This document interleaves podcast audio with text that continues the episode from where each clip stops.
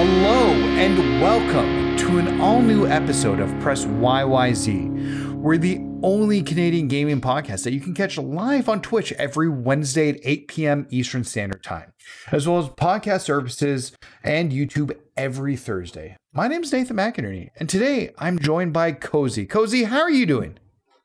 I'm doing quite fantastic, Nathan. It's been a challenging couple of days here in Montreal. On Monday, it was very sunny and very warm out. On Tuesday, it was also pretty warm, albeit dipping a little bit cold towards the end of the day. Today, real rainy, real cold. I really wish that Montreal summer was here to stay. All right. Well, that's hopefully fingers crossed soon. We got snow. We had snow on the ground this morning, too. So fingers crossed. Wow. We'll see that soon. We got a little bit of snow towards the end of the day, but it didn't stick. But no, the fact that we got it at all is just real disappointing. 100%. No, I don't disagree with you at all. Alongside Cozy, we have AJ Frazier. AJ, how are you doing? I'm doing good. How are you doing? Yeah. I don't know where that southern drawl came from right there, but I have it now, and it ain't going to stick for the whole podcast, but... Thank God. I don't know what's happening with me. All right. And now we have not a new face to the show, as we have a guest, Tucker. Tucker. Is Tucker our first returning guest? No. Oh, is that true? No. Ah, no, Ben. Yeah, my friend Ben was on. We also have had Haley on the podcast a couple of times, I believe. Yeah. Okay. So not our first returning guest, but we have a guest from a prior episode, Tucker. Tucker, how are you doing? I'm doing great. You got your hopes up there. Yeah, no, I'm always ecstatic to be the first of anything because that doesn't happen to me very often. But hey, it's always a great day to be back on a podcast. That means that I did something right the first time. But that first time was a long time ago because I actually joined you guys for the 72nd episode of Press YYZ. I did my research before this, which was after E3 of last year, which just feels like ages ago. What's an E3? Yeah, well, that doesn't happen anymore. Good point. Yeah. So I can't be the annual guest for the post E3 episodes because guess what? Nope, ain't happening. Oh God. All right. Well, Tucker, why don't you let everybody know a bit about yourself and what you do? Yeah, I have my own YouTube channel, believe it or not, white guy doing a podcast about video games. It's the craziest thing you've ever heard. But I have a YouTube channel called Backlog Banter. Me and three of my friends do a variety of different shows. Not all of our stuff is about video games. In fact, our only consistent show is about movies, which is where we're reviewing all of the Oscar Best Picture winners and ranking them in random order, which is quite a bit of fun. That's called The Quest for the Bestest. But we also do 2 to 3 video game-based videos a week. We cover the Marvel content, whatever that's coming out, and any other shows or ideas that we have come our way. We've got a lot of stuff on there. We've just passed 750 subscribers. Wow. We've also just passed 600 videos. So it shows you the kind of clip that we're working at. I had seen that recently in Quest for the Bestest, you had done a review of the 2011 motion picture, The Artist. Yes. That movie, when I saw that movie, I was like, wow, what a blast from the past. I remember that movie being good, but I also feel like it kind of fell through the cracks of time, if I got to be honest. Yeah, it definitely hasn't had staying power. Yeah. The Artist. What I do remember... Which one's that? That was the one where, if you remember, Nathan, shortly after that movie came out, Nintendo hired the dog actor from that movie as their official spokesdog to promote Nintendogs plus cats. I don't remember that. It's not The Disaster Artist. That's a different movie. No, yeah, that's 6 years later. It's a 2017 film. But The Artist is a film that recaptures, quote unquote, the glory days of cinema. It's a silent film. It's in black and white. It's in a 4:3 aspect ratio. And it sort of plays with the advent of sound cinema in the 1930s in a really interesting way. I think it's a phenomenal film. It's not quite as popular as most Best Picture winners are, but it's a very good movie. It's kind of like a more art house take on that movie Singing in the Rain. Like it's about the transition in Hollywood from like non-speaking movies to speaking movies and the trials and tribulations that came with that.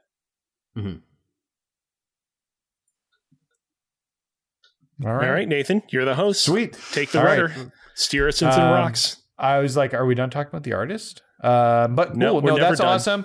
Check out Backlog Banter. Make sure you drop us. It's a subscribe on YouTube. A subscribe on YouTube. It confuses me because I say drop a follow on Twitch. Gotcha. Just a little bit of housekeeping. I don't know if you guys know this, but Cozy, Cooking with Cozy Season 3 is complete, and Cozy is returning to streaming on his personal Twitch channel. Yes, and he's going to be kicking things off with a Pokemon Emerald Newsluke run. A Newsluke. Oh dear! I didn't think we're here to school you, Nathan. When I asked you to read this up in the run of show, I didn't think that you wouldn't know how to pronounce Nuzlocke. So I did know how to pronounce Nuzlocke. I just thought it'd be fun to say it wrong because it's a silly word. I'll keep this real short and sweet. I'd been meaning to find a way to kind of get back into streaming video games on my main Twitch channel after completing Cozy vs. Cooking Season 3. You might remember how last month I finally completed Pokemon Emerald's Battle Frontier after many years of trying. I put the game down and I kind of got the itch to go back. And so I figured, you know what? I've never done a Nuzlocke run with Emerald, so what if I did that next? And so, yeah, expect more details on this upcoming fun little series soon. All right, sweet. Do you have a schedule that you have planned for it? Or is it just going to be all over the place? TBD. Okay. TBD. No problems. When he feels like it. So just as an FYI for my streaming at D_NMAC, and make sure you're following me, please. It helps. We are doing our Press YYZ review game for the next section. Turnip Boy Commits Tax Evasion. Nope. Nathan, say it right. Press YYZ review game. Reviewee. You got to get your own terminology correct. I'm trying not to use that terminology. I still think it's a bad name. Just very quickly to catch you up to speed, Tucker. Starting earlier this year, we decided, you know what? Let's play some games along with our audience so that we can all have something to kind of mutually talk about every couple of weeks. Nobody else came up with a better term for this new segment on the show, so I proposed YYZ Reviewee. Oh, gotcha. Yeah. I thought Kyle had one. Kyle had one that was better. The crew reviews. That's the power of democracy right there. Okay. Anyways, regardless, tomorrow night I'll be playing Turnip Boy Commits Tax Evasion. And I'm hoping to do it in the entire stream and just finish it from start to beginning, full completion, because it says completion's 3 hours on it. So if you want to join me, that'd be a lot of fun because I don't know what this game is. I just know the title, Turnip Boy Commits Tax Evasion, and I want to play it. Sounds exciting. That being said, I will not be streaming and I will actually be away from the podcast for the next 2 weeks as I have trips to Halifax and Montreal planned for work. So you may have some impromptu streams when I'm back home that I'll just announce on Twitter. So please keep your eyes open for those. And then we'll get back to normal schedule, hopefully when I'm back. Okay, so that being said, I think that's all the homework. I'm seeing something here that says it's no longer games or gaming. It's games or gaming? Yeah, is that I wanted the world to know that it's no longer games spelled G-A-M-E-S. It's games spelled G-A-E-M-S. And by extension of that, gaming is now gaming, G-A-E-M-I-N-G. Why is that in our housekeeping? Because we got to let the people know, much like how we need to let people know about your streaming efforts and absence, much like how we need to let them know about... This is a video game news podcast, after all. If you're not covering the change of the word game, what are you doing with your life? Is that why you spelled that old YouTube channel you used to be part of, Gamers, with a V? I didn't make that connection. And also, we put E in the incorrect place when we spelled out that YouTube channel's name. The correct place, of course, being after the A, as it is now to be said. As it is ordained. Yes. All right. Okay, so let's just move past this part. Oh, man. Okay, so let's get into what we've been playing. Cozy, you've not been playing much because you've been traveling. Yeah, I mean... when I was in the process of traveling and resting and traveling again, I did get in some more hours in both Pokemon Legends Arceus and Zero Escape Virtue's Last Reward. I was actually quite happy to come back to Pokemon Legends Arceus because I put that game down after I beat it, and I'd been meaning to like delve a little bit more into its post game. That game's still very fun. Unfortunately, my right Joy-Con is beginning to seriously drift, and it's a little bit too bad because it had stayed non-drifting for a couple of years after I repaired it. But alas, that does not appear to be the case anymore. So I'm going to have to figure things out there. Outside of my little bits of gaming here and there, however, I did do something very special this past weekend, which is that for the first time in quite some time, I got together with the two of you guys, Nathan and AJ, in person. You did. Why didn't I know about this? In the flesh. Why didn't you know about your own trip? Yeah. Nobody told me about this. You gotta communicate these things.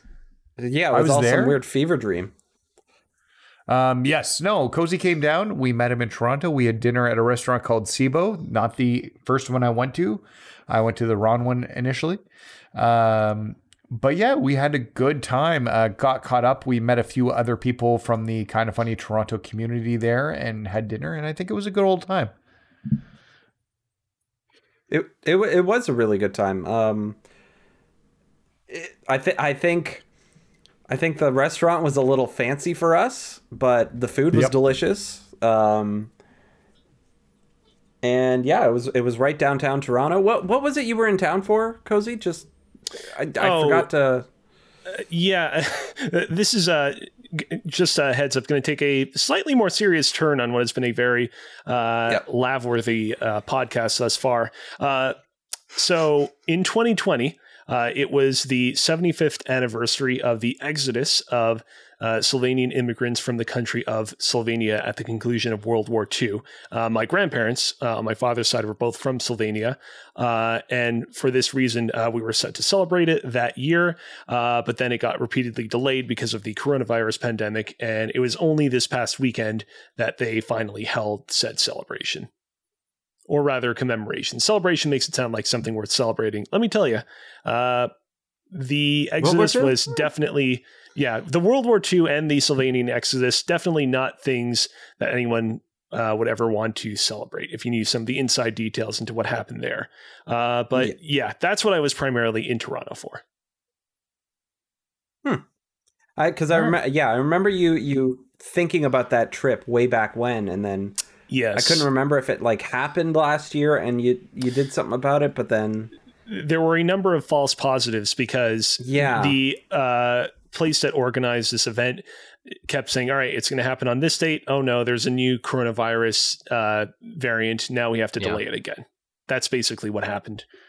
Yeah, I know you talked about this a bunch of times and it getting postponed. So I'm glad you finally got a chance to do it and finally go have it happen. Yeah, and not celebrate, but what commemorate. What would the commemorate? Yeah. And I'm glad that we jumped the gun on this now because, you know, we will see what happens with the coronavirus pandemic over the course of the next year. We could very easily end up in a situation next fall where it really rears up again and a meeting like this can't happen for the next little while. Yeah. So I'm glad that we took advantage of it while we could. Fingers crossed we don't have that happen. God, please don't let that happen. Okay, well, Cozy, any highlights beyond our visit for our dinner? That you just want to say share. That I just want to say that Toronto's a real nice city.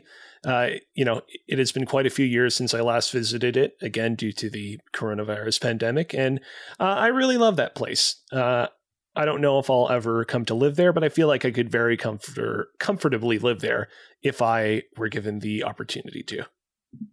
It's a nice city. Real good hockey team, right, Nathan? Nope. Worst hockey team. The worst hockey team ever. I don't know, man. I think you guys are confused. They got a really good player on there right now who just scored one really 60 good player. Goals. Yep.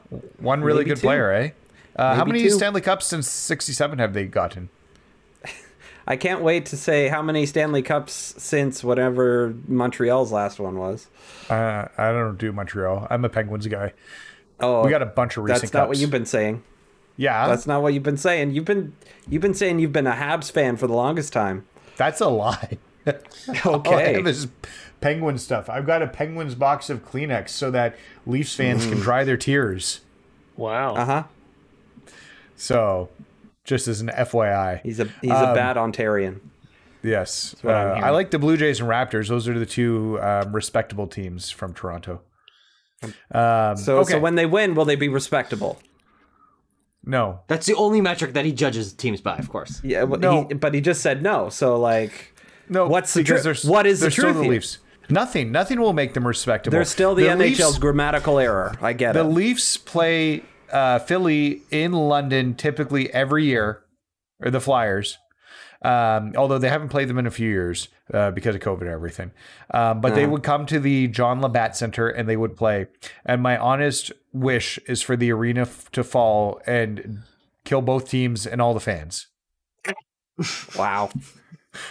Wow. Now, this makes me glad that I'm not a sports person, period. But at least I'm not if I wasn't in sports, I wouldn't want to be this fervent. So I worked in a hat store for many years and had to deal with Leafs fans telling me about how this was going to be the year for a long time. And a lot of times they told me this was going to be the year. And guess what? It was never the year. And they never learned. Uh-huh. So it's what's that syndrome when you fall in love with your patient?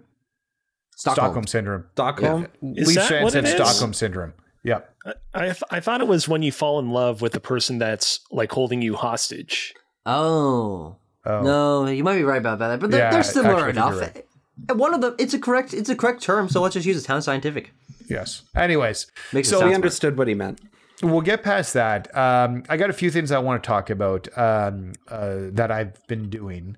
So let's just start with my new toy. I've got a Stream Deck. Yay. I think we talked about it last week on the podcast, but I've actually had a chance for a week to use it. If you do any streaming, believe it or not, this is a helpful tool to streaming. What? Yep. It's like people marketed as. Sorry. Quick timeout before we get back to the Stream Deck talk, which I'm very excited to learn about, by the way, Nathan. I Wikipedia'd it. Apparently, the Florence Nightingale effect is a trope where a caregiver falls in love with their patient, even if very little communication or contact takes place outside of basic care. Okay. That makes sense. Okay. Even the name makes a lot more sense than the Stockholm syndrome. So, okay. Well, thank you for checking that, Cozy. Not a problem. Yeah. I was coming to Press YYZ for my psychological learning information. Sometimes it's anatomy, sometimes it's psych, sometimes it's about keyblades made from Tommy Lee's members. You never know what you're going to get. No, of course not. This is my setup Stream Deck. See, I got custom little icons and everything.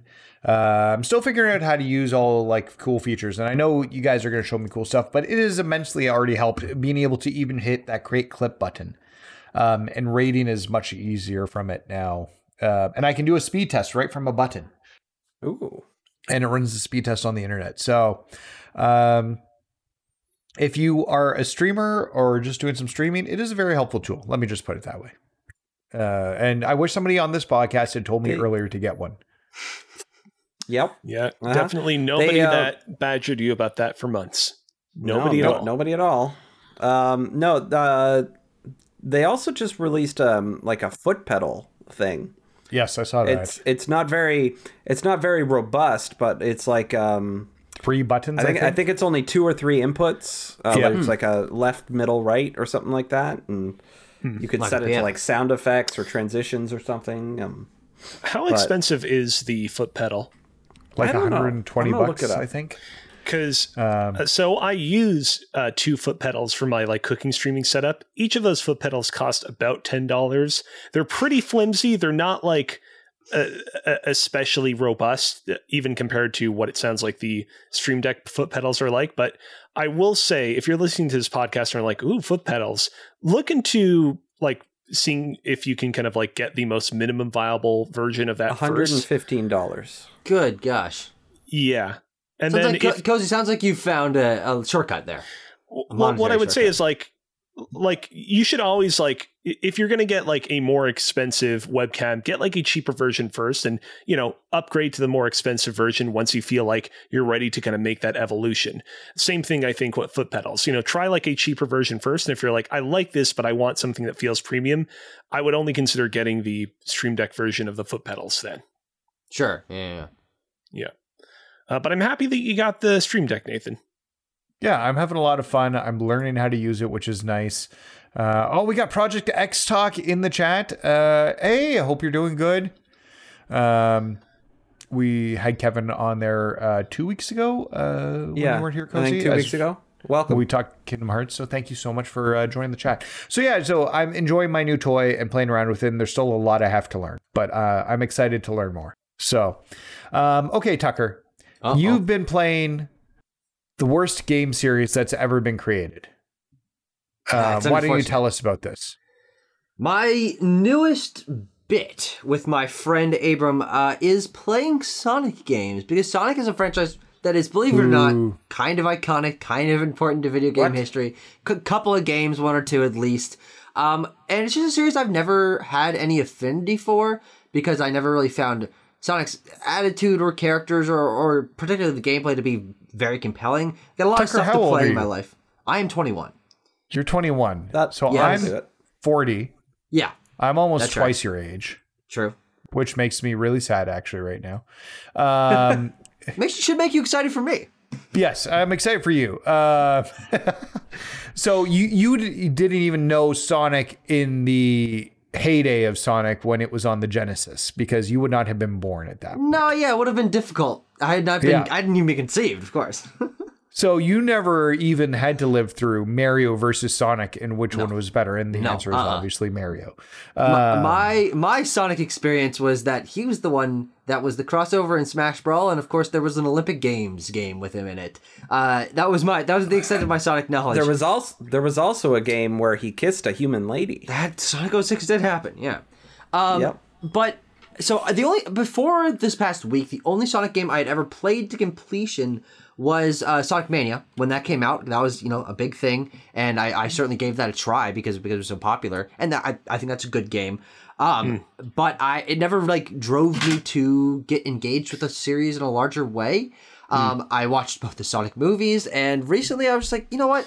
I've been dipping my toes into different corners of the gaming industry that I haven't really experienced before. I'm in Sonic, very big hole in my games experience. So I've played 3 Sonic games in the past week.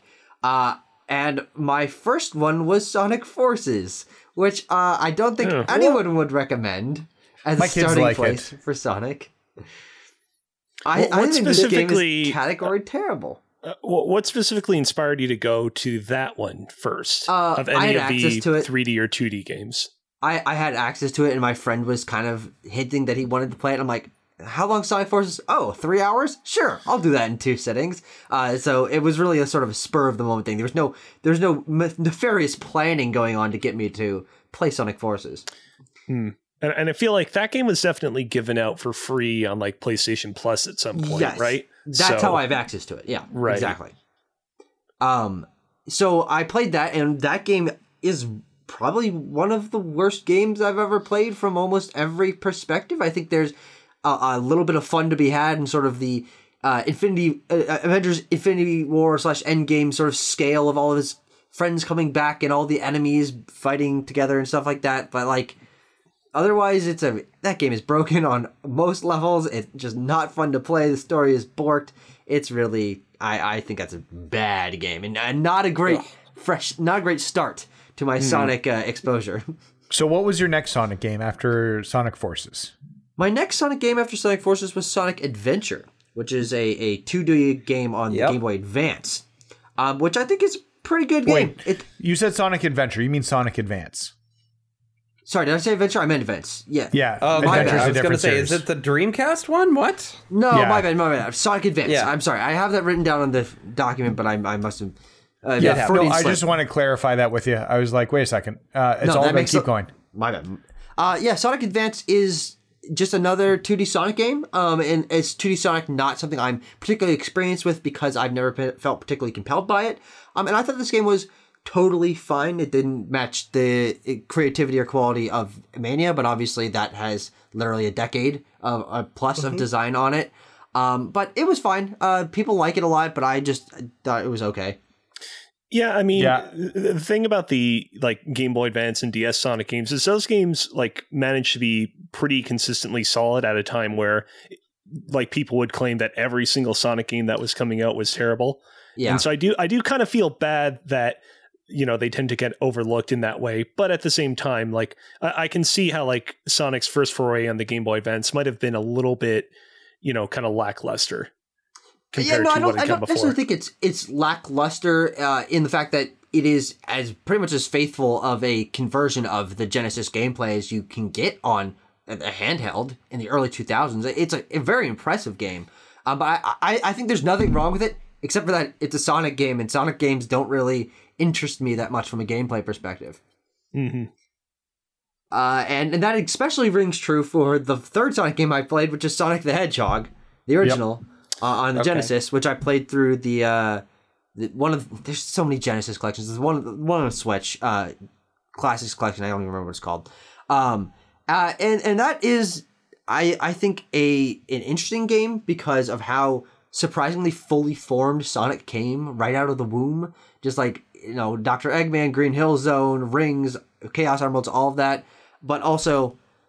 There's, I would argue, only one good stage in that game, and it's Green Hill Zone, and the rest of them are just mediocre to bad. Mm-hmm.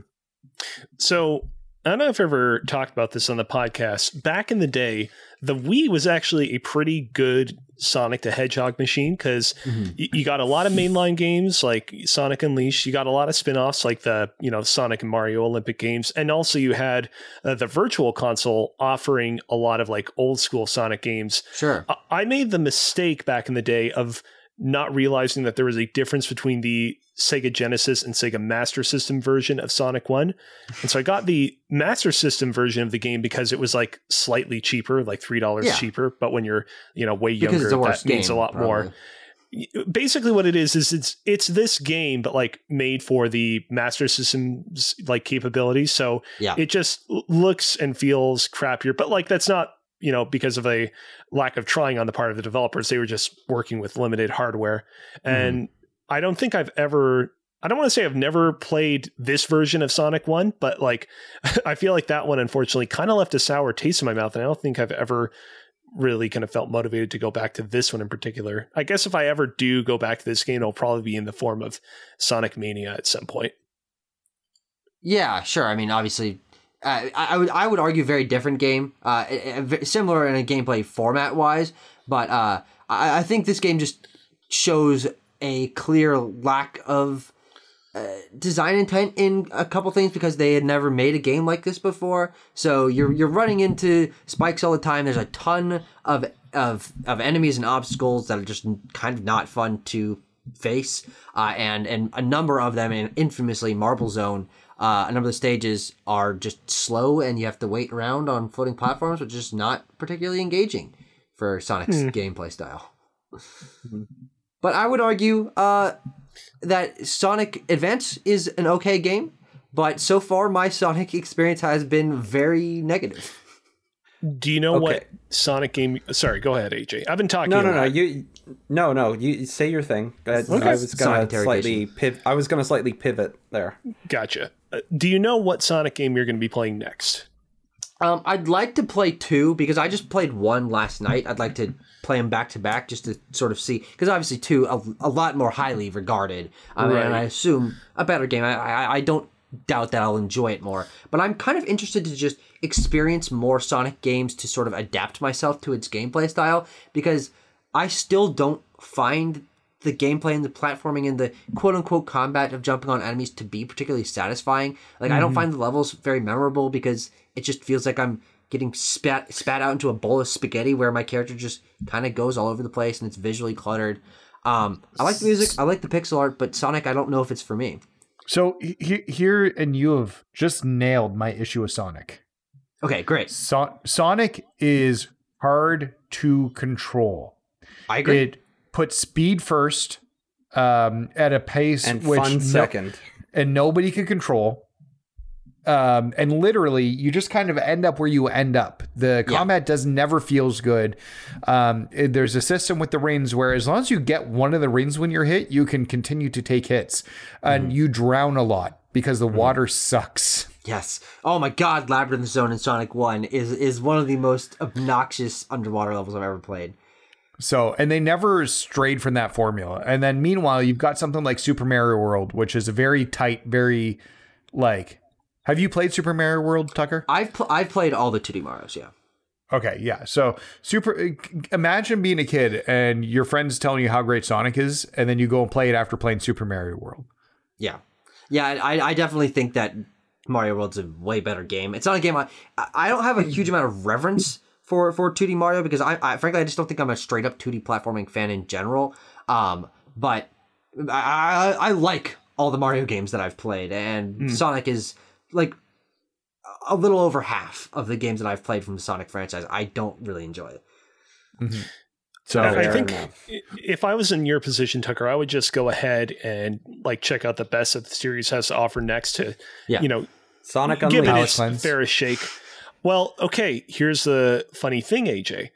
Back when I first got... The Sonic levels of Sonic Unleashed are actually kind of good. The Werehog levels are a little where it goes weird. Yeah. So here's the thing. When I first got my Xbox Series X, I asked some people, hey, you know, what games should I check out on this console? And they said, oh, you should check out Sonic Unleashed. I'm like, okay, haha, very funny. They said, no, here's the thing. When Sonic Unleashed first came out on the Xbox 360 and PlayStation 3, it was plagued by really horrible slowdown and bad frame rate. However, with the processing power of the Xbox Series X, those issues with the game, like a decade later, have been alleviated, and it's actually a very solid platformer. I actually was very tempted to check that out for myself when I first got my Series X. I didn't do so because Sonic Unleashed is not available on Game Pass, and I didn't want to spend like $30 to just see if they fix the frame rate. I think it costs like $15 on the store or something like that. If you have a copy of Sonic for the Xbox 360 bumming around, maybe, you know, insert it in your Series X and, you know, see how it fares. Yeah, no, I mean, that's an interesting point that I hadn't really thought about is how the processing power would impact Sonic's slowdown, because notoriously a lot of Sonic games do have some slowdown issues. But unfortunately... Ironically. Yeah, exactly. I do not have a Series X, I have a Series S, so I can't stick discs in it if I even wanted to, which is a little unfortunate. But if I ever do need to play Sonic Unleashed... Actually, I think I own Sonic Unleashed on the Wii, but I think I'd rather... play it on Series S. I actually only ever played Sonic Unleashed on the Wii myself. I never actually originally played the PS3 360 versions. It's interesting because I remember back in the day, like IGN assigned different reviewers to review like the Wii version and PlayStation 2 version of Sonic Unleashed versus the 360 PS3 version of the game. The person that reviewed the like PS2 Wii version gave the games like a 7 or like a 7.2. Like they're like, it's not great, but it's fine. Person that reviewed it on 360 and PS3 gave it like a 4.5 out of 10. And it's like what I've wondered to this day is, did they rate it that much lower on the HD consoles because the reviewer just had like that much lower of an opinion of Sonic Unleashed compared to the person that reviewed it on Wii? Or were they not properly optimized? Right.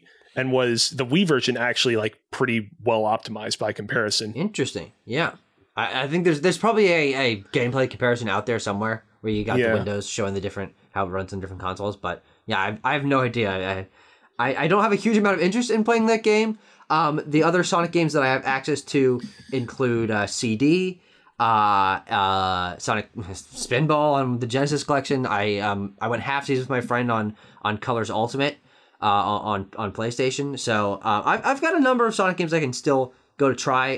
Colors and Generations, and of course 2 and 3 are the ones that I hear praised quite a lot, so I'm interested to get my own perspective on those as someone who's not a huge fan of Sonic.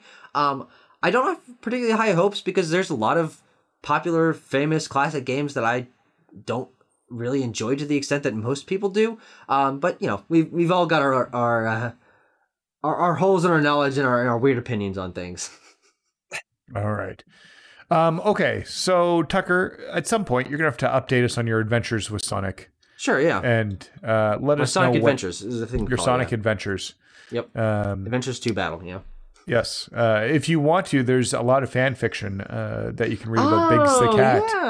Yeah. I'll check those out. Supplement my knowledge. Give us a good title here. I don't think it's appropriate, but I think you should go check some of that out as part of your Sonic journey. My understanding is point. It's there. Okay. So we've talked Sonic Forces. We're going to come back to one more game that you've played in a few seconds, Tucker. Sure. Let's spend a few seconds, though.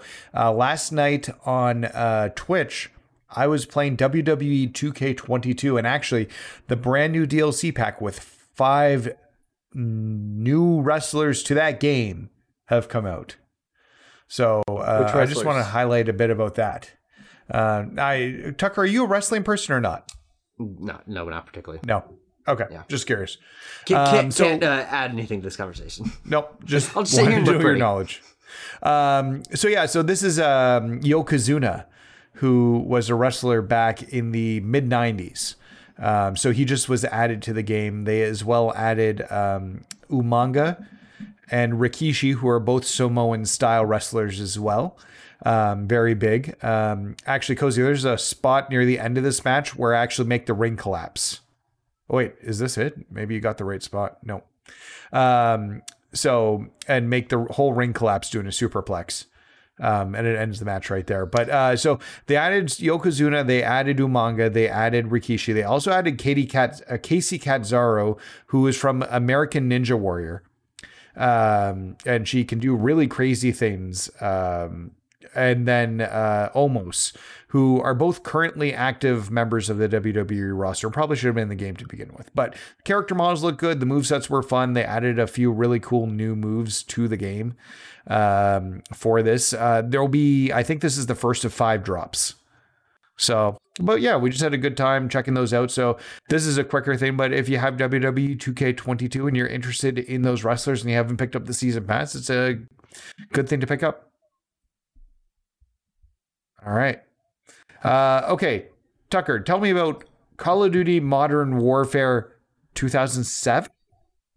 Yeah, the original game. I put that in the doc just to make sure that it was clear that I was playing the original, the one that was influential and springboarded Call of Duty to a larger quality and fame, and not the 2019 version, which I have no thoughts on. I'm sure it's a totally fine game, but I wanted to make sure I was clear.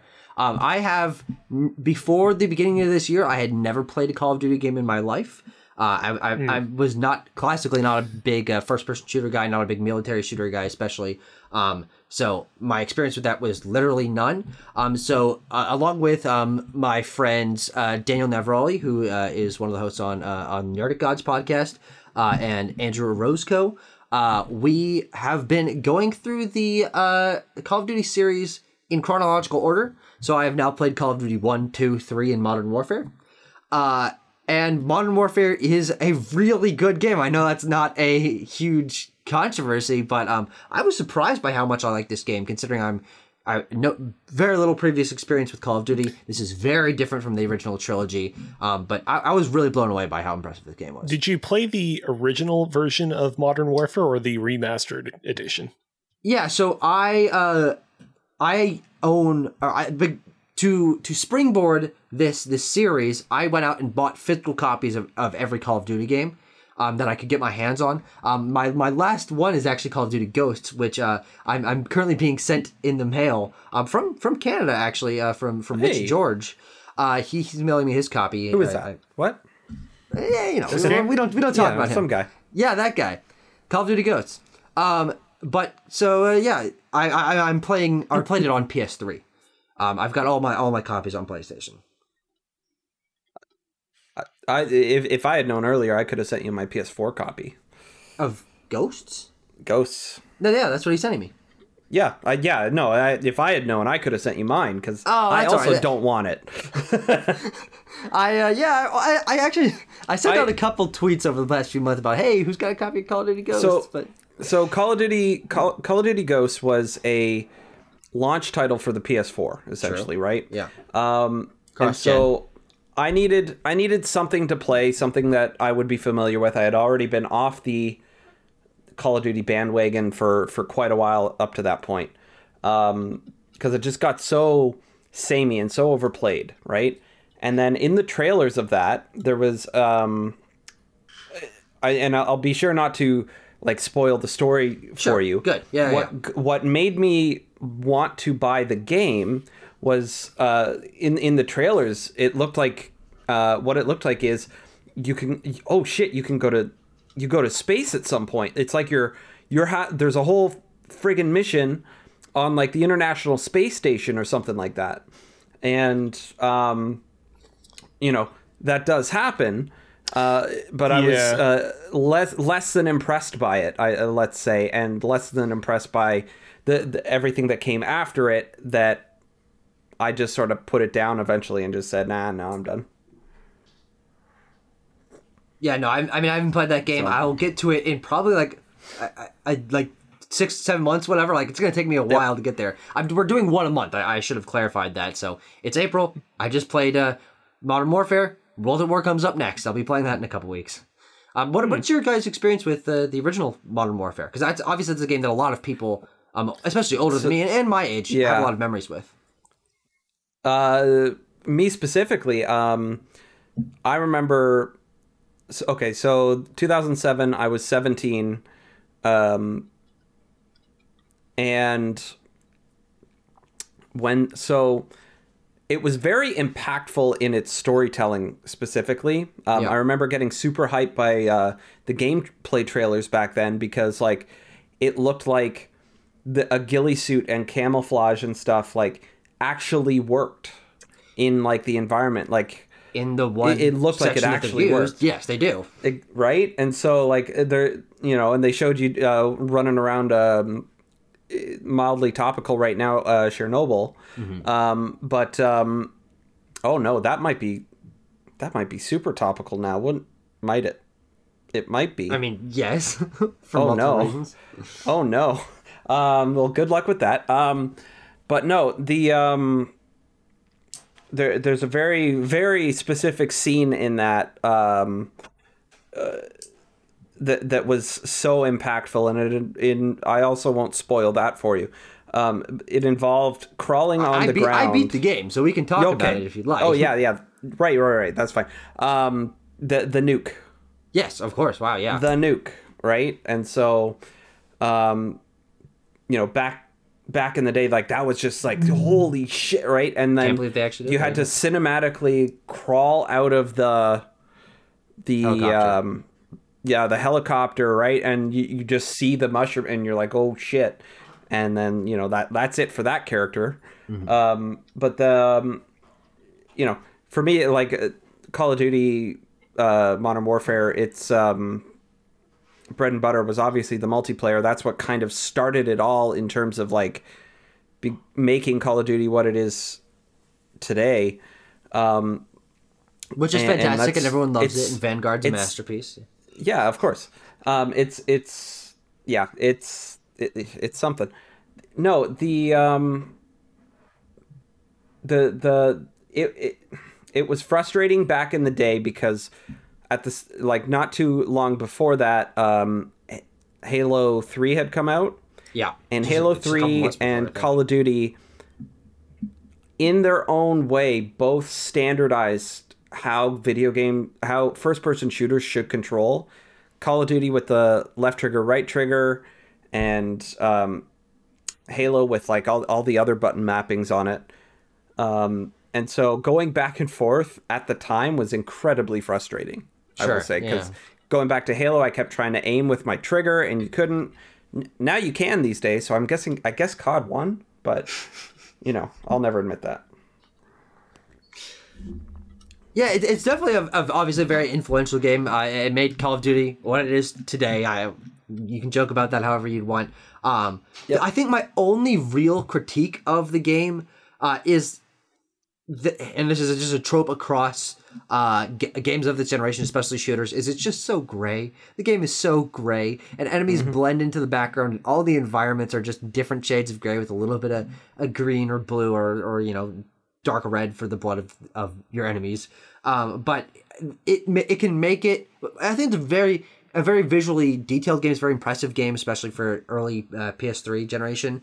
But it's just so fucking gray. And of course, you know, that was a problem with Gears. That was a problem with Resident Evil 4. Like, this is a thing across the board. But all the games back then had that issue. And if I'm not mistaken, I remember hearing also that specifically with the 360, a lot of games looked brown and gray, not necessarily because that was their original intent, but because there was something wrong with how it processed color. Like, they got the algorithm wrong.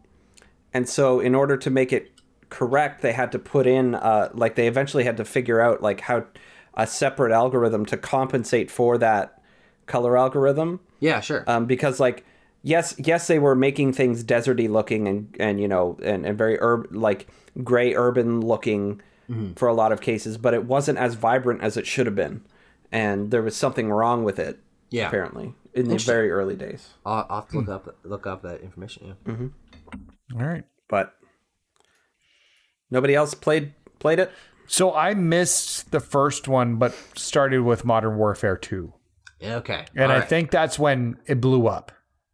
I think, like, Modern Warfare 1, I remember coming out and people were like talked about it, but everybody was playing Modern Warfare 2 because of how good Modern Warfare 1 was. Yeah, Modern I've just Warfare got the information 2, on hand here. Modern Warfare sold just over 17 million. Modern Warfare 2 had just over 25 million, so it was definitely a larger deal. Yeah. Yeah. That's true. Well, I mean, and I feel like it's much the rise of like digital sales in the last little while. Yeah, probably impacts that sort of number, because if it was as available to be digital and as convenient back then to be digital, I think a lot more people would have. But in terms of How did other people, how did so many more people buy the second one over the first? You know, you had people who missed it altogether, like Nathan, but then you have to wonder, well, how many of those original people actually did miss it and didn't just get it first or secondhand at GameStop or something, right? Yeah. So. Mm-hmm. Who can say? All right. Okay, well, let's put a nip in the Call of Duty talk. That's fine. And we'll just jump quickly to a game I bought earlier today and have already put 2 or 3 hours into it. And I'm sure I'll be talking about it more. But Persona 4 Arena Ultimax. Ooh. Okay. So this is the remastered. All right, real game talk. This is the remaster of the PS3 Xbox 360 fighting game. I never knew why it came out on Xbox 360. As there isn't a single Persona title there, and this remaster did not come out on Xbox 360. It's just PS4 and Switch. But it's a full remake. It's been locked on the PS3 generation, really unplayable. So it's amazing to actually play it. Right now they've upped it to 60 frames per second. It still looks gorgeous. This is an Arc System Works fighting game. I've gotten through the training and I've forgotten the mechanics. But you have, like your character's light hit and hard hit, and then you've got your other two buttons are mapped to a Persona light hit and hard hit. And you've got a SP at the bottom, so you have to watch your SP gauge as you cast spells and stuff, which is really interesting for a fighting game when you think about it, because you could try and use your Persona and maybe not have access to it. Yeah. So, and you can do more moves which cost more SP, depending upon how you want to do it, and make them strong, like make stronger versions. But it's a matter of like you got to build it up and then make more. So it's got a pretty great lineup of characters. I have to just play through an arcade mode today and all the training to get myself up for it. I'm considering running through this on a stream for the story mode, because it's got it not only does have the story mode from Persona 4 Ultimax or Persona 4 Arena Ultimax, it also has the story mode from the original Persona 4 Arena. And thinking about either of them at all yet? The story modes, I haven't touched them yet on this version. I played the original Arena back in the day. It's been a little while. So I'm just curious if there, if number one, how long it would take me to go through those story modes.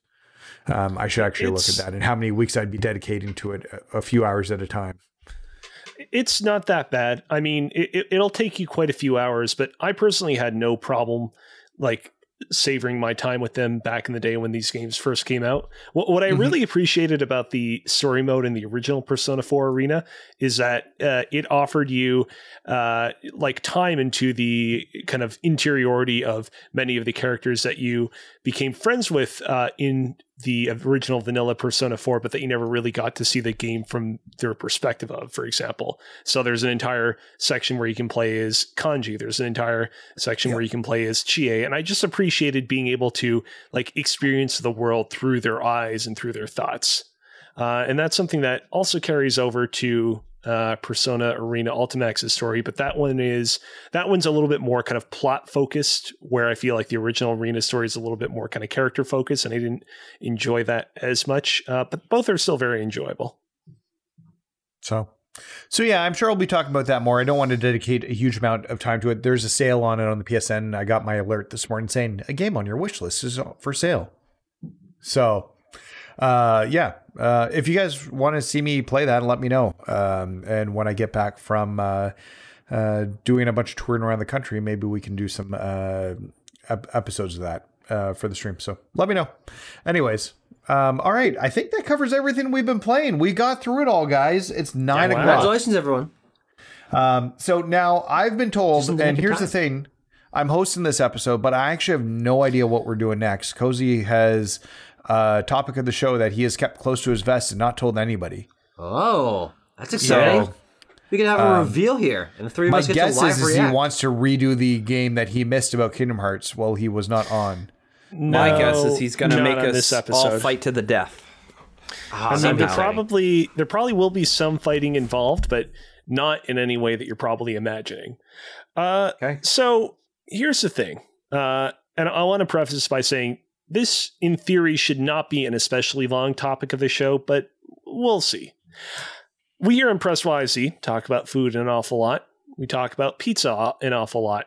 It's a bit of a meme that we tend to poke at each other over our love or dislike of pineapple on pizza, which, of course, is not something particularly unique to Press YYZ. It's something that comes up on pizza. Many a video game podcast you'll listen to. And so that got me thinking... the other day, you know what? I wonder what the like top five like most common pizza toppings are.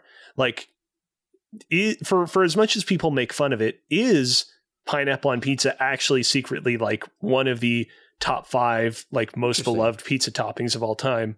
Yeah. So I went searching online.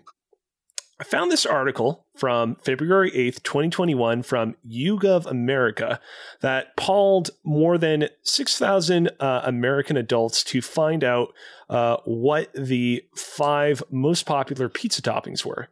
And this is what they came up with. And what I'm about to read, by the way. Can we guess them? Yeah, sure. What is there a game, or are we just going to talk about pizza? This is not the topic of the show, by the way. I was not going to make you guess the toppings, but sure. Everybody go around the room, say one guess. AJ, you go first. Cheese doesn't count? Yes, no? Yeah, I was going to ask, is cheese a topping? We're way over complicating this. AJ, guess something. Is this Family Feud style? Can I say pepperoni and it be number one on the list? Just say anything. Anything. No. Pepperoni. Okay. Tucker. Let's go with, I guess if you say Canadian bacon, then you also get pineapple as well for Hawaiian pizza, but I'm going to say Canadian bacon. Okay. Nathan. Mushrooms.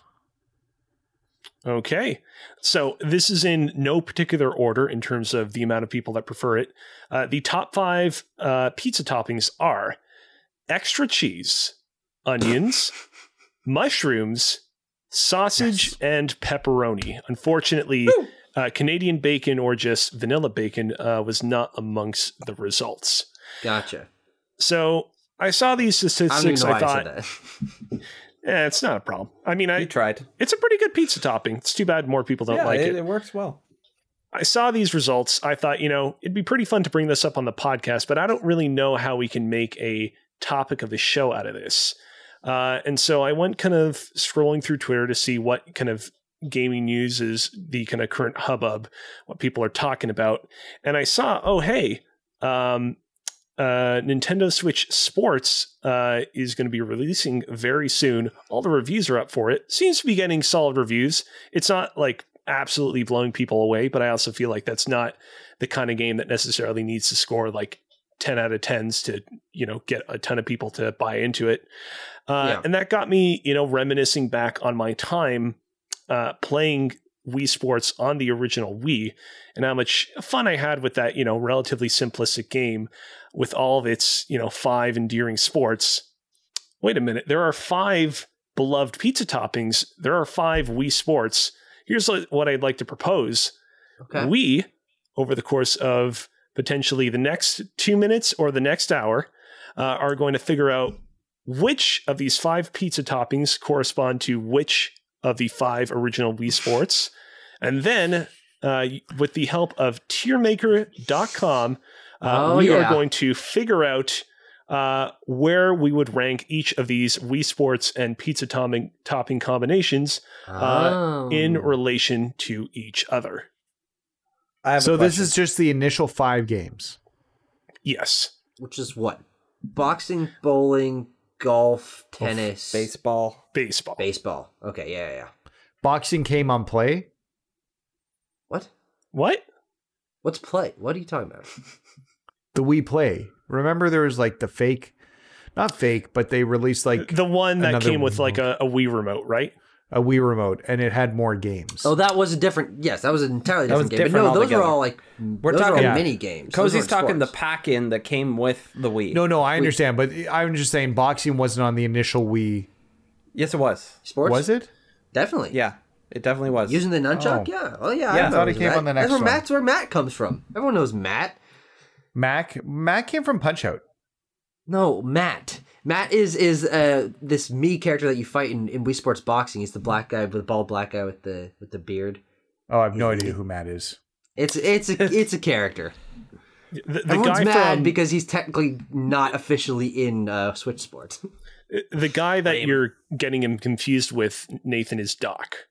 Doc is from Punch-Out. Yeah. Little Mac is what he said. Mac. Yeah. No, I was thinking Mac when he said Matt. They sound similar. Sure. So just to kind of set the record straight, with Wii Play, you got shooting range, find me, table tennis, pose me, laser hockey, billiards, fishing, charge, and tanks. Those aren't Boxing. As good. Here's the thing. They were not as good, but like everybody kind of endured and enjoyed Wii Play because you got a quote unquote free Wii remote. Exactly. Yeah. The game was like $10, $15 extra. So. Exactly. Yeah. And they packaged the Wii Sports Resort, which was the last one, with the Wii Motion Plus, right? Yes. Yeah. Though technically also not the last one, because Wii Sports Club on Wii U exists. Right.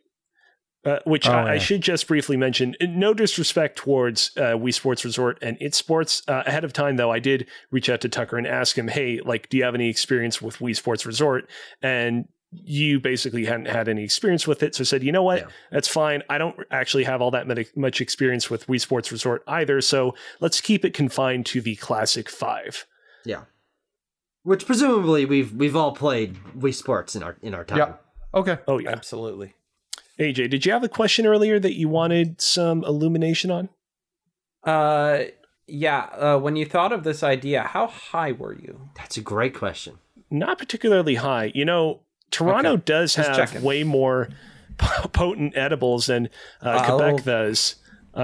So you might want to consider that I might be an unreliable narrator in this particular instance. But interesting. I assure you, gotcha. No edibles were consumed before or during the creation of this topic. All right. Anybody want to throw out any suggestions where we should start with this big pizza pie? I feel like extra cheese, in terms of a topping, is the easiest one to start with because it's just kind of the baseline. You're going to have cheese pretty much no matter what. If you're adding extra cheese on it, what sport does that correlate with? If you're adding, personally, okay. I would say tennis, because I feel like tennis is sort of the baseline sport for Wii Sports, if we're using that logic. Yeah, I was slightly. At first I was thinking, okay, well, what is the default sport? Well, all of us played bowling nonstop, right? Sure. Like that was the game. That was the one, like after we waggled with tennis a little bit, but no, you're right. Like the one that kind of sold it for everybody was tennis and being able to swing the racket, right? Mm-hmm. When I was younger, I had the all the plastic attachments that went on the Wiimote to make them into a golf club or a tennis racket or whatever. Well, that's fun. A little baseball bat. God, I wonder what happened to those. But does anyone have an argument with my logic here? Because I'm gonna lead the charge here if no one else will. I think go for it. Okay. I think that makes sense. The extra cheese is the tennis. I get what you're saying about tennis, and it's back and forth. It's funny you guys are talking about how people play bowling, and I'm thinking I play golf. But golf was probably my favorite because I liked the visual. They were very visually pleasing courses in Wii Sports Golf. Yeah, it was very kind of effective and to the point. It wasn't like an absolutely like standout like graphical masterpiece of a game, but like it did what it needed to do, and it did it well. Mm-hmm. I don't have any disagreements with you putting tennis as extra cheese. I just want to see how we're all feeling about some of the other pair ups though before we put it into stone. Great, finalize it. Understand. So okay, if I can make a suggestion, then sure. Can we make mushrooms golf? Ooh. What's your connection there? You gotta have some sort of logical connection. I feel like mushrooms is an acquired taste on pizza. My kids still pick them off. I feel like golf is an acquired taste for people at the same time. Like people don't enjoy watching golf or don't enjoy playing golf games, but once they try them, I think they get a bit of a feel for it. The issue with mushrooms is a texture thing, just to clarify. As somebody who picks off mushrooms, I can eat small ones because you don't really chew them that much. So I can deal with golf in small bursts, but I don't necessarily want to sit there for a whole full 18 holes. So I think you're onto something. Yeah. I think you're onto something. I mean, I'm a mushroom fan. Just to put it out there, and this is going to turn everyone off. And they're not going to want to subscribe to Backlog Banter after this. But my ideal pizza is they'll unsubscribe. My ideal pizza is black olives, mushrooms, and anchovies. Oh my god! Okay, you lost me at anchovies. I actually like olives. I put anchovies on fucking every pizza I can. Ugh, god, I love them. So. You guys are making compelling, interesting arguments about mushrooms being tennis. Mushrooms being golf. Can't get my wires crossed up there. Yep. I was actually going to say that mushrooms should be boxing because I felt like of the 5 mini games that were included in the original Wii Sports, boxing was the one where you could tell that they were kind of faking the degree to which your movements were precise the most. And the kind of like just floppiness of the movements kind of remind me of the kind of floppy mouthfeel of mushrooms, particularly on like a store-bought frozen mushroom pizza where the mushrooms just feel real kind of like gummy and soft when you bite into it. They're also kind of shaped like boxing gloves, you know? You put a giant mushroom on your hand, punch someone with it, yeah.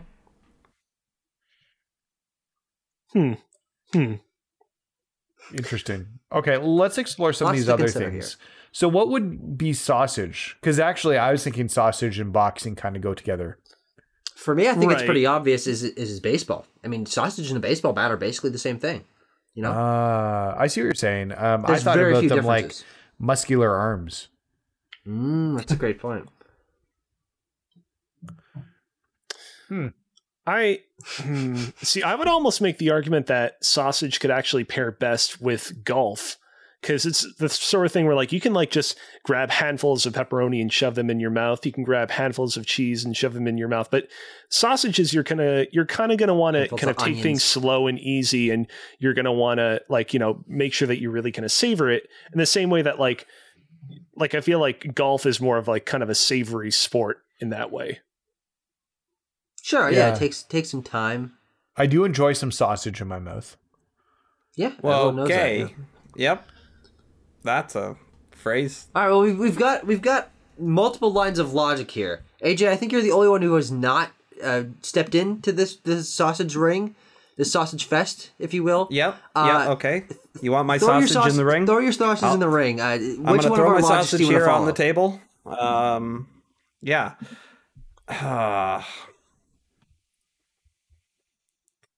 I think you're onto something there, Tucker, with the baseball bat. Sure. Yeah. Thank you. But also, like, we have to think of when somebody gets sausage on a pizza, mm-hmm. it's usually some sort of sausage crumble or some sort of sausage. What is it? Slices. Not it's. You can get, like, sometimes pepperoni. It's slices. Yeah, sometimes it's slices, but or, it's like hot Italian sausage. Yeah, more often than not, it's like some weird crumbly thing. Sure, no, that's a great point. You're right. It's not shaped like a baseball bat when it's on the pizza. Correct. Excellent point. Though that would also mess up another one of my lines of logic. My other line of logic being an onion is basically identical to a bowling ball in essentially every facet. So I was going to go there next, but if we're talking about its form on pizza, the bowling balls do not chop up as easily as onions, I believe. That's true. If my sources are to be trusted. If we're going to move on to bowling next, I thought with a bullet, we would all agree that pepperoni should be Wii bowling, because it is far and away the most bingeable and addictive of them all. It is like in our limited North American sense of pizza, it is the default pizza. Even though we all have our personal preferences, like, it's the default. That's a great point. Like the Panago that's across the street from me, you can walk in there. They have like a walk-in special for pepperoni pizza. It's not for any other kind of pizza. It's just like you get for you. Like $12 or something, get a large pepperoni pizza. Walk-in only. This is true. And actually, just to talk about like how I think when I got the PS3 Move controllers, the first game I got was a bowling game, followed by Tiger Woods, which had access to using the Move controllers as well. Ooh. Yeah, because they were definitely going for what Nintendo had tried to do with those. That's no secret. And like it had to have a bowling in it.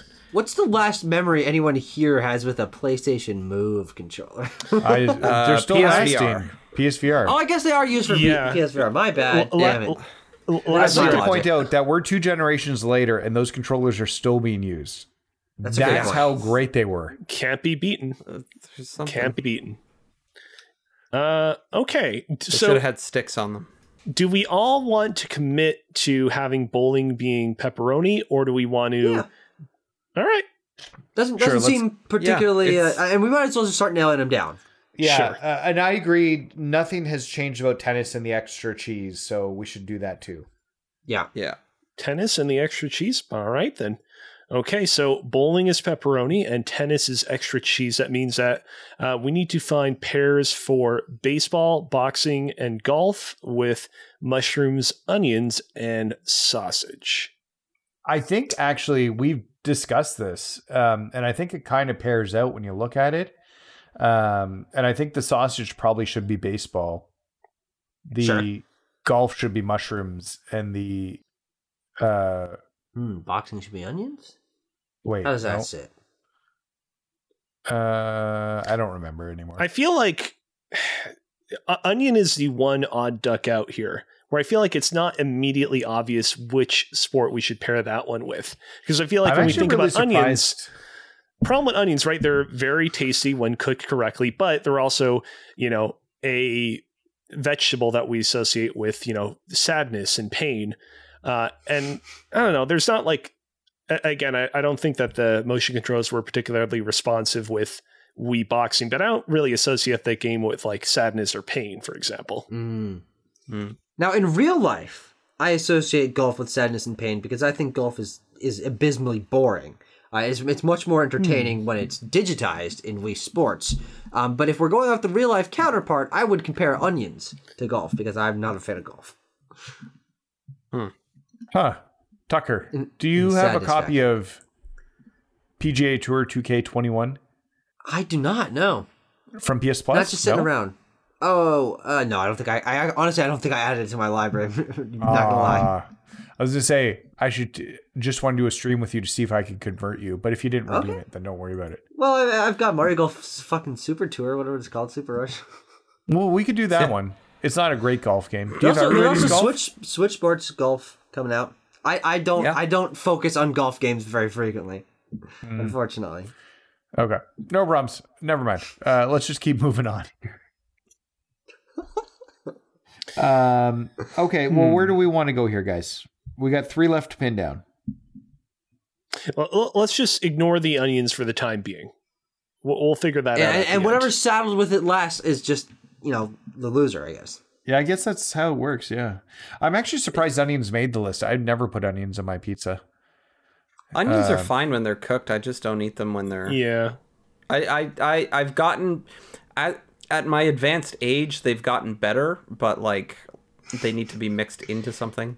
Your wisdom and your experience. Exactly. Onions have become a greater source of joy.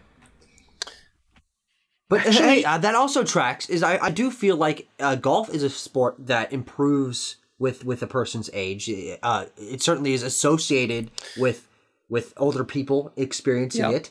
And maybe that correlates with onions. So here's what I'm thinking, slightly narrowing things down. I feel like onions have to be either baseball or golf. I don't think that they should be boxing. No, of course not. As we've discussed, onions are a very complex vegetable. They improve with age as your, palate, becomes more sophisticated. And I feel like that corresponds very well with both golf and baseball when you consider just how kind of complex the rules are that you're playing with, as opposed to something like boxing, which is, pretty straightforward.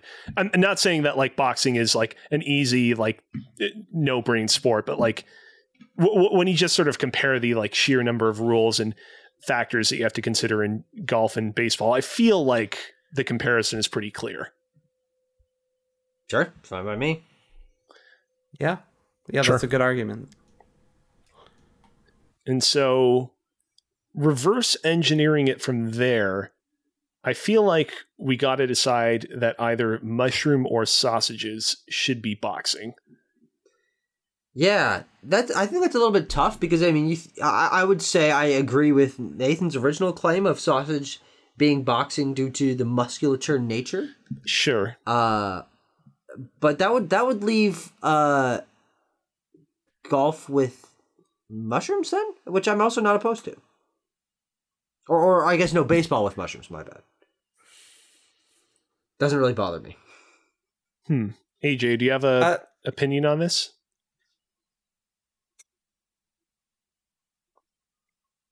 Okay, I'm thinking of baseball and mushrooms, right? Yes, golf is an incredibly boring sport, but people also say baseball is very boring as well. Can we not say golf's boring? It's very fun. Now, I don't want to introduce too big of a wrinkle into this, but onions are quite similar to baseballs. Now, that's true. Sure. They're basically the size of a baseball. They're white. If one splits open on your face, you will probably cry. It's a great point. That's a fantastic point. But I do think that if you put onions with baseballs by that logic, mushrooms with golf and sausage with boxing does kind of pair out pretty nicely, in my opinion. My logic train tracking there? I'm trying to dispute it, but I can't at the moment. Does anyone disagree with my some might say home run of a logic trend there? Let's backtrack for just a second here. You know what? I originally wanted to associate it with mushrooms. I'm okay with having boxing bee sausages. AJ, if you're down to have boxing bee sausages, I will make it so. Let's box with our sausages. Absolutely. All right. So that's what everyone's been saying. Yep. We boxing and sausages are now partners in crime. I think we have an episode title there somewhere. Maybe. All right. So now we have to pair up mushrooms and onions with golf and battering up. Now, if we want to throw another logic train into this, I would say that in terms of flavor profile matching the energy level of these two sports, onion is certainly the higher intensity flavor, and baseball is certainly the higher intensity sport. Both mushrooms and golf are significantly more mellow in their comparative experiences. I actually agree with that line of logic. Also, mushrooms can make you cry, and sure. Sometimes people cry when watching baseball because their teams do really well, or they get like a hit, mm-hmm. or their teams are not doing very well. They get hit, or they do a backflip and then other teams cry. Yeah, golfing, like, that's not like a very crying ish sport, is it? No, unless you like blow a huge lead. I thought you were going somewhere else with that. You know. Well. I think we've got a winner here in terms of logic trains. Yep, I agree. Let's do it. Let's put it in stone. All right. Well, in that case, golfing is going to be mushrooms, and onions are going to be paired up with baseball. Okay. Congratulations, everyone. Half the job is done. Yes. So just to review it for the viewers at home, we decided that Wii bowling would be pepperoni. Wii tennis would be extra cheese.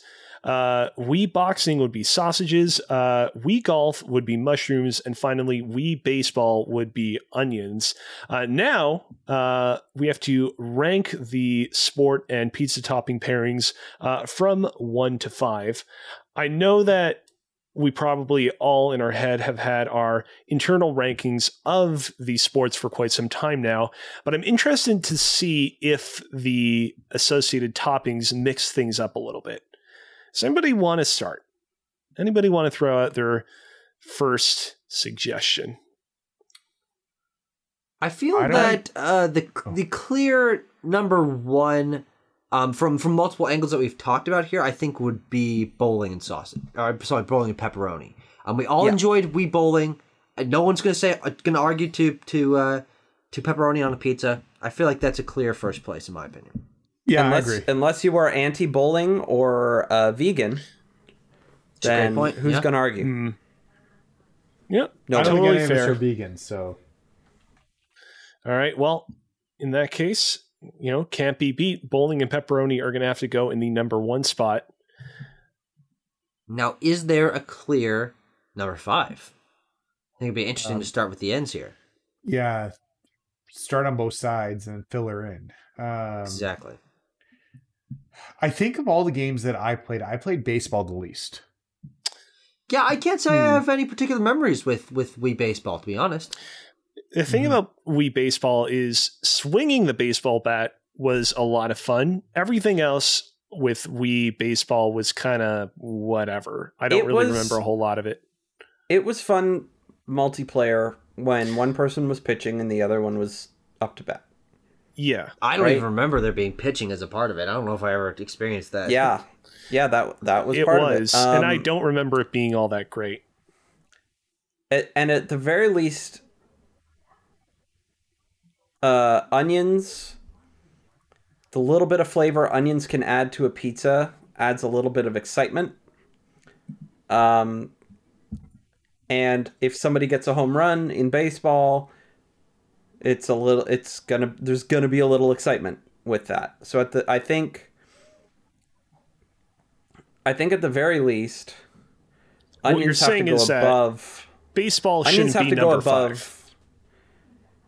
It should be higher than number 5 because mushroom should be at the bottom.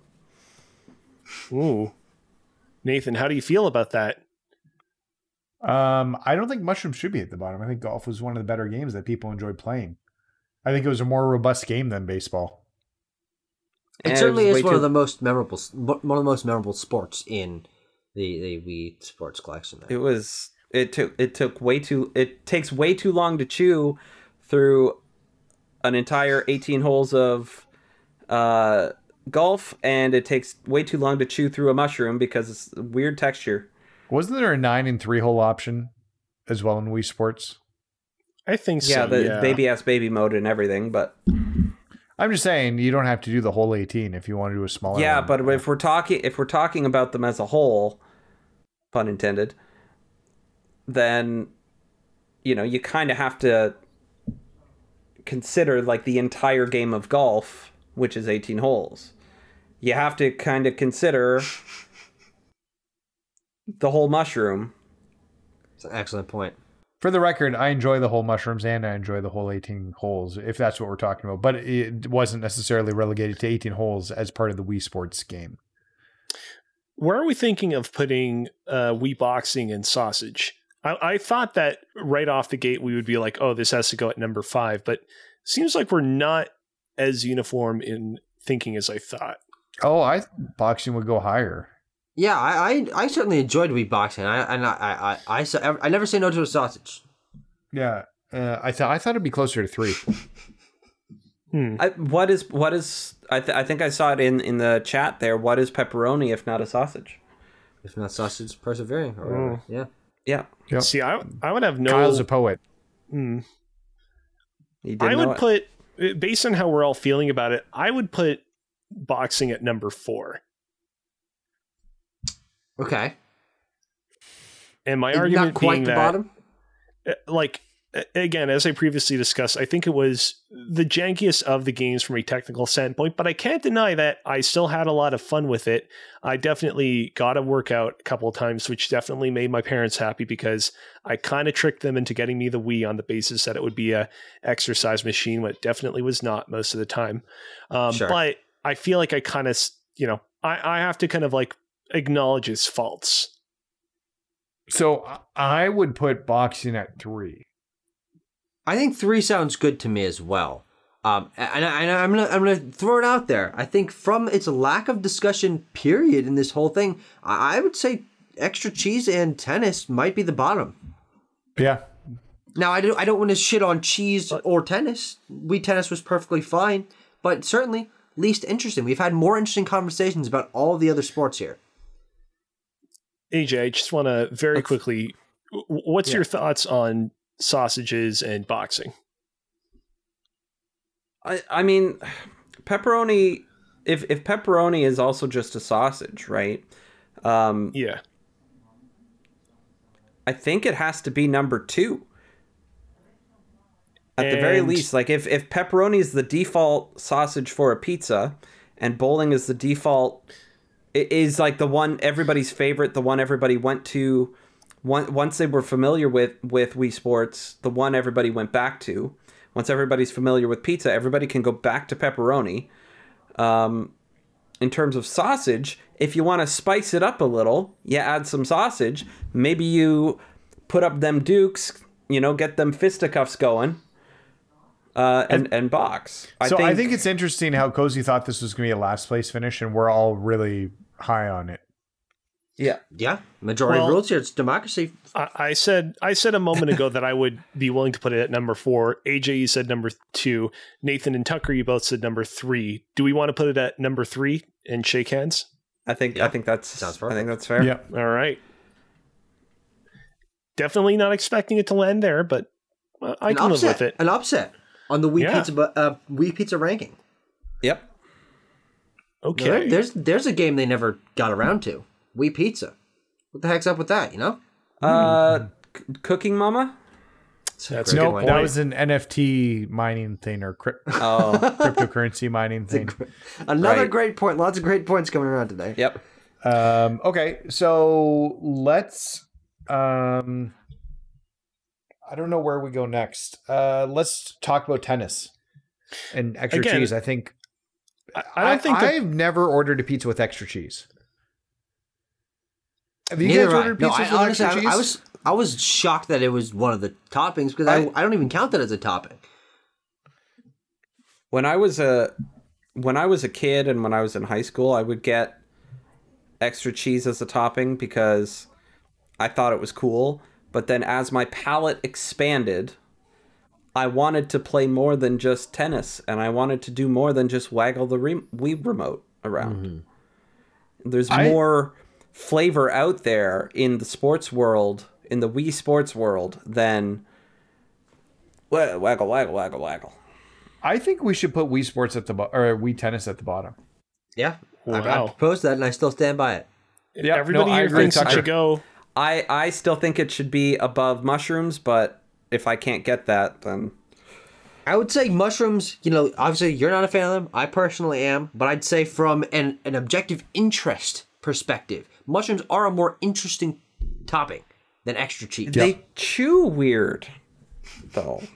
They're great. I really like them. But cheese is great. More cheese is good. No, it makes it crap. No, it's supposed to make you not crap. If you listen to Weird Al's Constipated, it makes you blocked. Okay. Well, dairy does me no favors. Okay. Well, runs right through my system. You know, shoots right out. How was that calzone on the weekend you had? Shot right out the other side. Looked the same. It was a rough ride, like the last 15, 20 minutes. I really needed to get home. You were turtling. As much as I don't want to put Wii Tennis at number 5, I feel like because we've collectively just had more interesting things to say about the other two remaining sports, I feel like I kind of got to put it there for the time being and just put an end cap on this argument. So Wii Tennis and extra cheese are going to go at number 5, which means that we still have the second and the fourth slot to fill. Man, I think mushrooms and golf should be number 2. I think so. That's the most obvious thing that has happened today. Yes. Now we have 3 other people. Who would also argue that? I got to be honest. I would do so too. As we discussed earlier, baseball was really fun when you were the person swinging the bat. The rest of the experience, not so much. And you know what? I'm sorry, AJ, but I gotta side with them. I played a lot more Wii golf than Wii baseball, and I'm not gonna lie, mushrooms, as I said, one of my ideal toppings on a pizza. So I'm gonna go for number 2 as well. I will say unacceptable. I will say, AJ, I'm largely deferring to Nathan and Tucker's judgment on this one when it comes to golf, because I actually did not play a whole lot of golf, but it wasn't because I didn't like it. It was more just a thing of I just don't particularly care about golf in the way that I cared about the other 4 sports. I don't particularly care about mushrooms, but looks like we did it, folks. Oh boy. And there we go. So just to recap, this is a great list. Yeah. Recap for our audio listeners at home, at the number 1 spot, we have Wii bowling and pepperoni. At the number 2 spot, we have Wii golf and mushrooms. Number 3, we have Wii boxing and sausages. Number 4, we have Wii baseball and onions. And finally, at number 5, we have Wii tennis and extra cheese. I think that sounds perfect to me. This is a good list. Nobody will be mad at this. Absolutely. Nobody. No. Except for me. Nobody on the internet can disagree with this. It feels perfect. Somebody put mushrooms on my pizza, I will be upset. You'll just pick them off. Here's the thing. Okay, here's the thing about mushrooms. They're so easy to pick off. They do not They use are juice. Really it is really easy to ignore golf. Really, really easy. You can just put it aside, pick it off and put it aside. Yeah, at least it's not something like olives, which completely ruin the flavor of the pizza even after you pick it off. Oh, I do kind of like olives on pizza. It makes them salty. I don't like olives normally, but it has this like salty taste to the pizza. I didn't think I'd like olives on pizza, and it turned out I really, really did. So before we close out this episode, earlier when I read out the list of the top 5 most beloved pizza toppings, I said that they were in no order. In fact, you lied. Yes, I did lie. Yes, the article does actually state what percentage of people preferred said toppings. In order, 64% of people said pepperoni, 56% said sausage, 54 said mushroom, so right in the middle there. 52 said extra cheese, and in the number fifth slot, 48% said onions. And just for put out, we should put out some sort of straw poll or something and see if we can have the same ranking of Wii Sports games. Or something like that. Just put it out there in the ether. Like, hey, what would you rank on the Twitter? Well, yeah, but except Twitter, you're limited to four. To four. So maybe Elon, if you're listening. No, I'm kidding. Update. And more than four options. Just for shits and giggles, the article also lists the bottom five most disliked pizza toppings. Oh, anchovies are on there. They're totally on. In the number fifth spot, 35% of people dislike this one, pineapple. Number fourth slot, 39% of people dislike this one, broccoli. What? I like broccoli. I've never put it on pizza. 44% of people disliked artichokes. I feel like artichokes on pizza. It's okay, actually. Yeah, I'll enjoy an artichoke on pizza. When people talk about like artichokes and broccoli on pizza, I think about those like square pizzas that you can get at like delis, for example. Mm-hmm. Mm-hmm. Sure. Yeah. The number second spot, 52% of people disliked eggplant on pizza. Now, that's why I like eggplant on pizza. Keep your eggplant emoji off my pizza. Yeah, so I used to work at this. One of my first jobs, I worked at a small Italian restaurant in Thunder Bay. Which is a very small town. It was like the fanciest restaurant in town, and they made a pizza with eggplant on it. It was actually really good. I don't like eggplant normally, but it was mortadella and eggplant, and it was like one of their most popular pizzas. Wow. It's actually really good. I just think people who are saying they don't like eggplant on pizza, honestly, probably haven't tried eggplant on pizza. Yeah, I guess it's just one of those. Any of these, actually. I think you raise a fair point, Nathan. I guess it is also one of those things where like those people that knew how to make those pizzas really knew how to kind of extract the flavor out of that eggplant when they made it. So I don't doubt your judgment. And finally, the number one most hated one was anchovies, which 61% of people disliked. Yes, let's go. I don't hate them, okay. But anchovies are one of those toppings I always go into thinking I'm going to like more than I end up liking them. I always find their saltiness to be a bit overbearing, but I don't hate them. I once was tricked by just the appearance of a pizza. They were, these particular anchovies were so similar looking to bacon strips. I thought they were just strips of bacon on this pizza because it was, you know, a little covered in the cheese and everything. Kind of hard to see. So I bit into it and it was an anchovy and right in the trash it went. No, thank you. Ugh, I don't blame you. When you're not expecting it, I can certainly see disliking an anchovy. Nobody likes an unexpected salty surprise like that in their mouth. Yeah, unexpected salty surprise in their mouth. Right point. Everyone's always telling me that. Yeah. All right. Always ask permission. It sounds like we've solved this problem. Let's get a straw poll out there and with five things and just see how these Wii Sports rank among the original Wii Sports, especially with Wii Sports being in the zeitgeist with the new Wii Sports coming out. Absolutely. Okay. Well, let's finish off here. Thank you for tuning in to Press YYZ. If you enjoy, first, before I go into the whole thing, spiel, Tucker, why don't you give everybody a chance just to remind them to resubscribe after they unsubscribed to your YouTube channel? Point. Yeah, no, you definitely should ignore my pizza preferences because those do not apply to my content creating skills. It might lower my public perception, but I'm okay with that. You know, I'm a controversial fella. So subscribe to Backlog Banter. Check out our videos. We've been doing a lot recently. Actually, our my review of Call of Duty 4 Modern Warfare alongside both Andrew Roscoe and Daniel Navarroli will be releasing tomorrow as of this being recorded and as we are live. So look out for that review from our Backlog Banter series. And check out Quest for the Bestest, which is on podcast services, and go follow me on Twitter at Tucker Hazel, one word with two L's at the in the Hazel. So that's me. All right. Perfect. Thank you, Tucker. Thank you for jumping on. Don't forget, Cozy is going to start streaming. So make sure that you are re-followed on Cozy if you haven't followed or if you've left following him. Hopefully you haven't. I just said refollow first, and I felt like I had to come up with a reason as to why I said that. And don't forget to follow me on Twitch as well at @the_nmac. I'm not going to be streaming for a few weeks after tomorrow regularly while I'll be traveling. But when I get back from traveling, Tucker, we should play some Mario Golf. I would not be opposed to that.